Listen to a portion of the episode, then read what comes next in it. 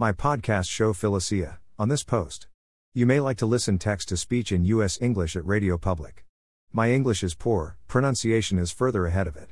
Still, I write so that you may get a glimpse towards which I am pointing to, like it happens when you ask a stranger in non English speaking country about something and he or she tries to explain it.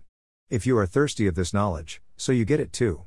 The consciousness plays an important role in communicating the point at much higher level where we all are connected because I am writing only from my own experiences or understanding.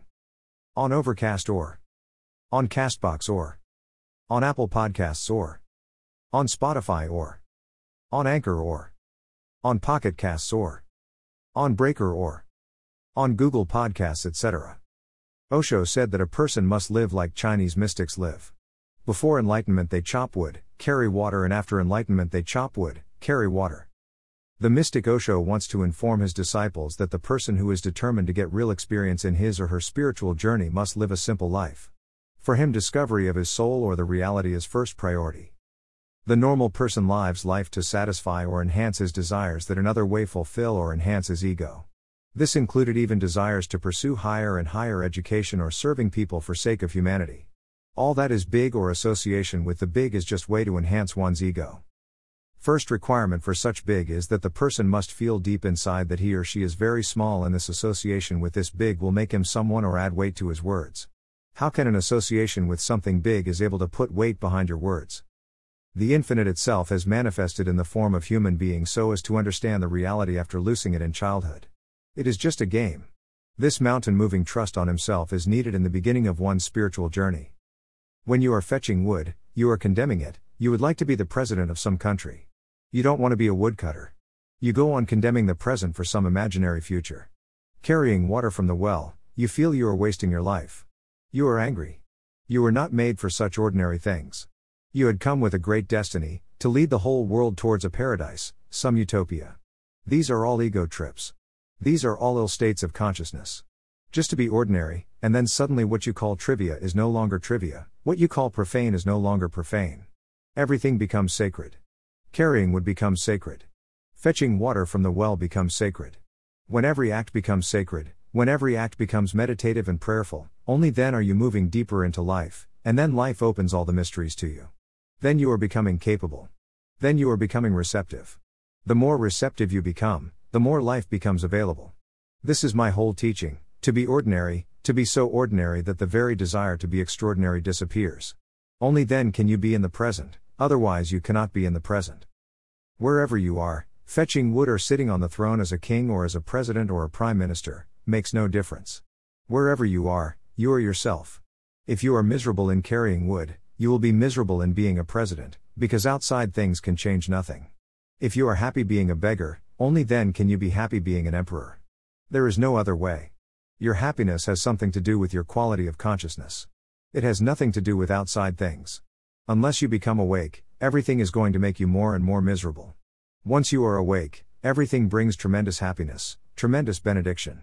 It does not depend on anything else, it simply depends on the depth of your being, on your receptivity. Carry wood, and when carrying wood, just carry wood, and enjoy the beauty of it. Don't go on thinking of something else. Don't compare it. This moment is tremendously beautiful. This moment can become a satori. This moment can become the moment of samadhi. Fetching water, be so totally in it that nothing is left outside.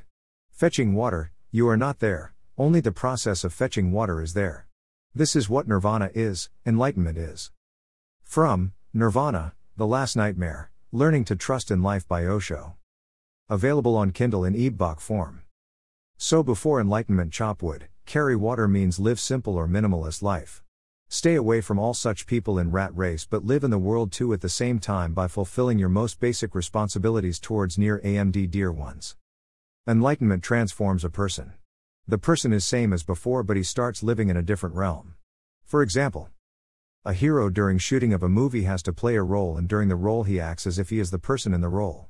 But deep down, inside him, he too has mountain moving trust in himself being a person, hero, playing his role for this shooting is his responsibility towards his profession. So in real life, the actor knows about his reality before accepting his role he is going to play for that movie and during the shooting too. Life is such a long drama that millions take birth in it and millions die in it every day, most even without knowing that it is just a drama. So, being born inside a grand drama, growing young inside such drama, and even condoling many for their death within the same drama makes a person realize that it is real and what he has chosen as his profession is actually his reality. So, to develop a mountain moving trust inside himself that this is not reality but just a role he is playing in the grand drama, one needs to know the real reality or first. But the case is just opposite the moment you realize your reality that is after your enlightenment, you are out of this drama immediately. Transformation is nothing but living same life chop wood, carry water but now the mystic knows with a mountain moving trust deep inside his heart that this is just his role in grand existential drama that is being played from eternity to eternity.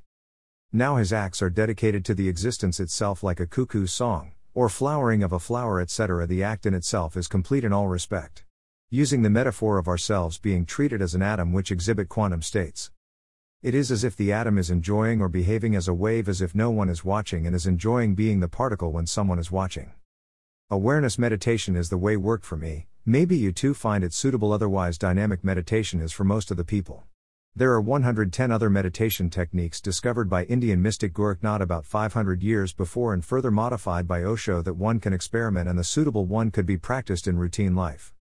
Osho International Online, OIO, provides facility to learn these from your home, through Osho Meditation Day at 20 euros per person.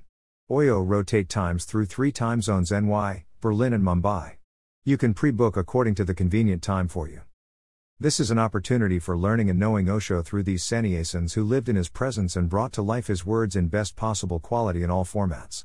Disciples of Jesus left him alone in last minutes, but Osho's disciples remained with him till he left his body willingly after working, till last day, for all of us to get enlightened.